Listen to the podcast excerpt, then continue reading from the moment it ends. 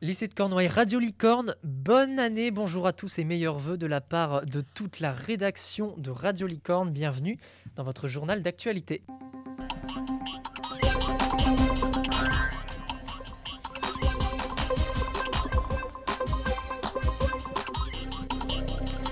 Et une année chargée qui s'annonce, voici les titres. À la une, en Russie, l'arrestation dernière d'Alexei Navalny, l'opposant à Vladimir Poutine. Les circonstances étranges du crash d'un Boeing 737 de la compagnie Sriwijaya Air en Indonésie. Le vote historique en Argentine pour cette nouvelle année où le droit des femmes a fait un grand bond en avant avec la légalisation de l'avortement. Célia Vigroux est avec nous. Bonjour Célia. Bonjour. Oui, en effet, on aura des témoignages émouvants. À tout à l'heure. À tout à l'heure, l'Allemagne et la CDU, le parti présidentiel qui change de tête mais pas de corps. Vous verrez, et la fusion du groupe Peugeot avec celui de Fiat Chrysler, quand deux continents se rejoignent pour créer un leader. On en parle avec Denis Ferrand, professeur d'économie au lycée. Mais avant de développer ces titres, faisons un point, si vous le voulez bien, sur la pandémie de coronavirus à l'étranger, alors que la France a commencé lundi à vacciner librement les personnes de plus de 75 ans et qu'elle lutte contre les variants de la maladie. Allons en Inde, où la campagne de vaccination lancée samedi s'annonce être un cauchemar avec plus d'un milliard d'habitants dans le pays et de gros problèmes, hein, on le sait, d'égalité face aux soins en raison de l'extrême pauvreté d'une grande partie du territoire. Avec des infrastructures insuffisantes, le défi logistique s'annonce compliqué pour vacciner les campagnes très isolées, on le sait, dans le pays.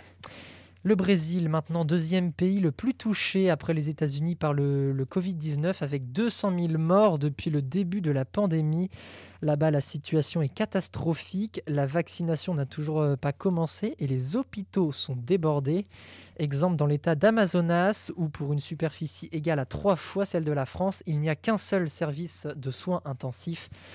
500 personnes sont en attente d'un lit et l'hôpital manque cruellement d'oxygène, ce qui donne lieu à des images ahurissantes de civils et de médecins achetant sur le marché leurs propres bonbonnes d'oxygène pour sauver leurs proches ou bien leurs patients.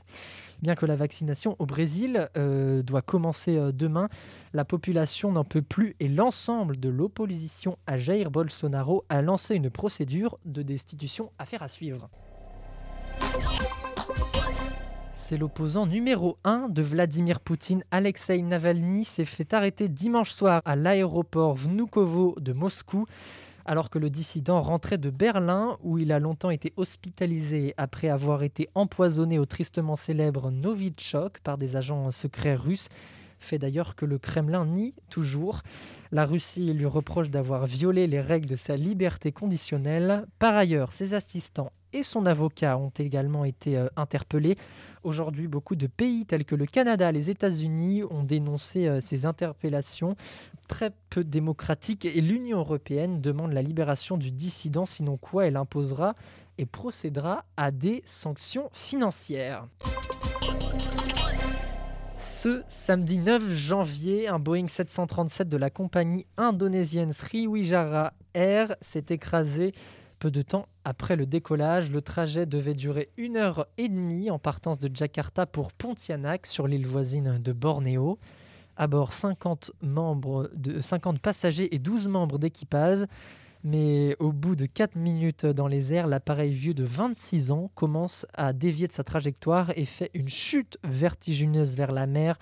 Les pêcheurs disent avoir entendu à cette même heure une explosion. L'ensemble des passagers et des membres d'équipage, vous vous en doutez, est mort. Encore aujourd'hui, en miette au fond de la mer de Jara, l'appareil est examiné par des plongeurs.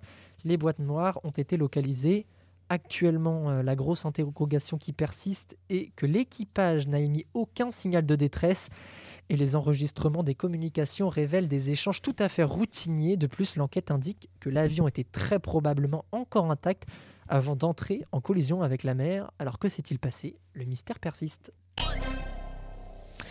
Dans le monde encore, un grand pas pour le droit des femmes. On est en Amérique du Sud avec Célia Vigourou.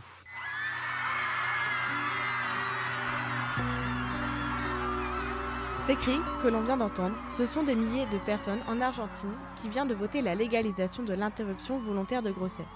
Pas seulement en cas de viol ou de danger pour la mère comme cela avait été voté en 1921. En effet, dans la nuit du 29 au 30 décembre 2020, les députés du Sénat argentin ont voté une proposition de loi légalisant l'IVG. Le vote a eu lieu vers 1h30 du matin, heure locale. Après de longues heures de débat, 38 députés ont voté pour contre 29 qui s'y sont opposés et l'un d'entre eux s'est abstenu. Malgré la pandémie, plus d'un millier de personnes étaient devant le Parlement pour exprimer leur soutien ou leur désaccord avec des banderoles, musique, écrans géants qui retransmettaient le débat. Plusieurs textes similaires avaient été proposés au Sénat, mais avaient été rejetés, cette fois dans le pays encore très catholique et extrêmement divisé sur cette question. Muy emocionada, es un día histórico. Eh, hoy es historia, no hay más que decir, no hay más palabras. Cette femme, que l'on vient d'entendre, nous explique qu'elle est très émue que ce vote soit positif pour l'avortement.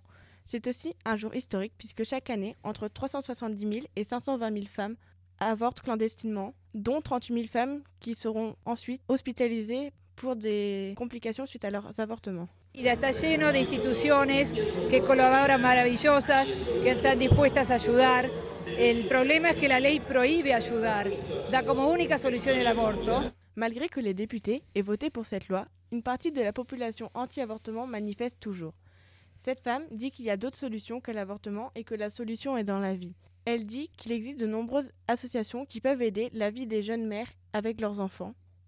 Même si cette loi a été envoyée à l'exécutif, les anti-avortements pensent qu'il est toujours possible de revenir en arrière et d'abroger cette loi pour sauver des vies.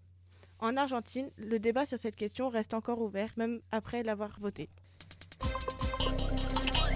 Et on retourne en Europe avec l'Allemagne, où le nouveau président de la CDU, le parti au pouvoir, a été élu, Armin Laschet, est centriste et suit les idées d'Angela Merkel, mais la finale était plus serrée que prévu. Une grande partie des délégués voulaient un virage à droite pour le parti avec euh, Frédéric Schmerz. Et comme l'actuelle chancelière issue euh, de la CDU euh, ne se représentera pas pour son prochain mandat, on peut se demander si Armin Laschet n'est pas le nom du prochain chancelier allemand. Depuis 2018, les discussions étaient en cours, le projet officiellement euh, annoncé en 2019. C'est en ce début d'année 2021 que les actionnaires des groupes automobiles PSA et Fiat Chrysler ont donné leur autorisation au mariage de ces deux géants du secteur pour donner naissance au groupe Stellantis qui deviendra le quatrième leader mondial dans le domaine. On en parle avec euh, Denis Ferron, professeur de sciences économiques et sociales euh, au lycée. Bonjour. Bonjour Gouettaz. Commençons simplement. Pourquoi on, fusionne euh, des entreprises? Parce que visiblement, elles allaient bien l'une sans l'autre. Elles allaient très bien l'une sans l'autre, mais aujourd'hui c'est la mondialisation.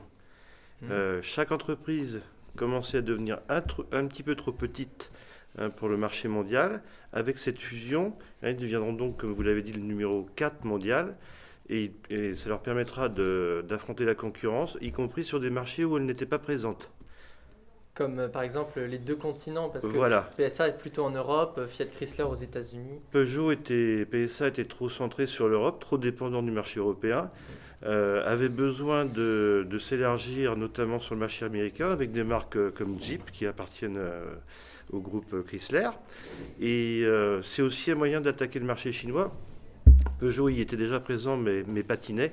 En augmentant sa taille, ils feront des économies, ils seront plus compétitifs pour attaquer ce marché. D'accord.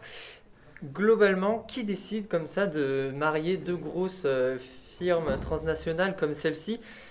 Euh, Les deux directions et euh, indirectement les actionnaires, hein, à qui ça a été proposé, qui ont applaudi des deux mains, hein, parce que derrière, ça voulait dire un groupe plus rentable. Qui dit groupe plus rentable dit plus gros dividendes et les actionnaires donc s'en félicitaient euh, pour leurs revenus.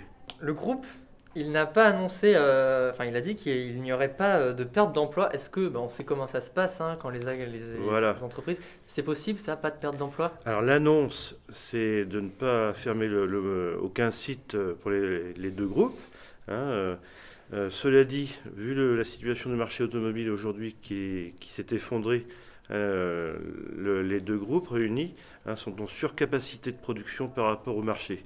Ça signifie que si le marché restait dans l'état où il est aujourd'hui, il faudrait réduire la capacité de production. Vous voyez ce que je veux dire? Oui. Du, Du, du coup, coup, ça veut dire certains sites, les marques les, les moins en développement, comme Alfa Romeo, Mhm. hein, pourraient craindre pour, euh, pour leur- leurs emplois.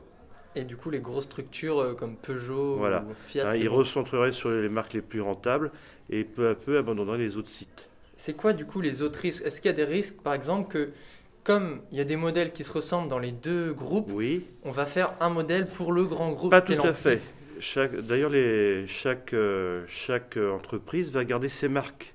Hein, Je Mhm. crois que c'est 14 marques du côté Oui. Chrysler et 4 ou 5 du côté Peugeot. Euh, donc les marques vont rester parce qu'il faut garder une identité. hein, chaque marque a son segment de marché. Euh, donc ça, ça va être conservé. Et euh, donc, mais par contre, il y au niveau de cette fusion, il va y avoir des effets de synergie. C'est-à-dire qu'on va regrouper les moyens hein, pour certains services comme la recherche, le lancement de nouveaux modèles. Là, on peut penser hein, qu'au niveau de ces emplois très qualifiés, il y aura des doublons et quelques-uns vont, quelques-uns vont disparaître. Et sur le territoire français notamment, du coup. Les deux, Les deux parce qu'en plus, la direction est à parité de capital. 50% du capital de Stellantis appartient à, Chrysler et 50% à Peugeot. Donc, euh, on peut penser que s'il y a des destructions d'emplois ou d'autres décisions stratégiques, ça sera équilibré. C'est la difficulté de diriger d'ailleurs à deux. hein. Et du coup, euh, est-ce que l'État, pour lui, euh, enfin, il aurait pu dire stop s'il y avait des risques pour l'emploi On le sait, avec le chômage, ils essayent de perdre le moins de possible, voire d'en gagner. Oui, Est-ce qu'ils peuvent euh, s'opposer à ça, comme ils l'ont fait, par exemple, pour le rachat de Carrefour avec euh, le Canadien euh, ils peuvent faire des déclarations, mhm. sauf que l'État Ils n'ont aucun pouvoir dessus. n'a aucun pouvoir puisqu'il n'est actionnaire qu'à hauteur que de 12% chez Peugeot. Mm. Donc au niveau des décisions, hein, c'est la majorité des voix qui l'emporte, il ne peut que euh, demander, euh, bon, 12% ce n'est pas rien, mais ce n'est pas forcément la décision euh, des 12% qui l'emportera sur, sur le reste. Mais euh, ça risque d'être euh, pavé de bonnes intentions de la part de l'État, mais de là à ce que ce soit suivi par le, le reste des actionnaires, c'est- peu probable. C'est plutôt positif pour le territoire français, cette... euh, Oui, il y a quand même des engagements qui ont été pris par les groupes. Bon, il y a des effets d'annonce euh, lorsque le mariage a lieu. Euh, le jour du mariage, Oui. tout va bien. Ouais. C'est après. Mm. Voilà. Mais pour l'instant, c'était nécessaire hein, pour avoir une taille suffisante. hein, et plus on produit, plus on est grand, plus chaque produit revient moins cher. On appelle ça des économies d'échelle. Donc, en se regroupant, ils espèrent gagner au niveau des prix des voitures Et donc pouvoir euh, conquérir encore plus Voilà. de monde. et affronter euh, les autres groupes qui sont de, de très grande taille aussi. Parce qu'il y a quand même beaucoup de marques un peu euh, de luxe. hein. Enfin, on rentre Oui. dans le détail euh, du côté Chrysler, Fiat Chrysler. Du côté Chrysler, vous avez du haut de gamme, du moyen de gamme. Il y a aussi du, du bas de gamme, comme la Fiat Punto, Mm. hein, qui, qui peu à peu décline et sera peut-être remplacée par la 208, qui portera peut-être un nom italien. D'accord. Eh ben merci beaucoup, Voilà. euh, Monsieur Ferrand, euh, professeur d'SES au lycée. Et à bientôt. À bientôt. Au revoir.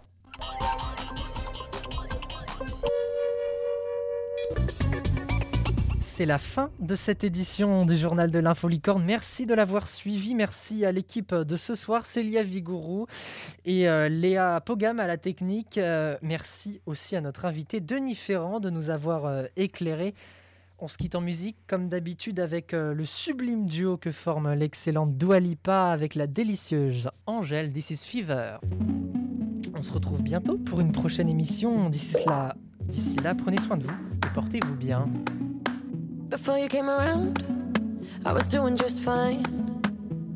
Usually, usually, usually, I don't pay no mind. And when it came down, I was looking in your eyes. Suddenly, suddenly, suddenly, I can feel it inside. I've got a fever, so can you check?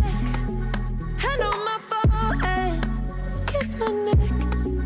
And when you touch me, baby,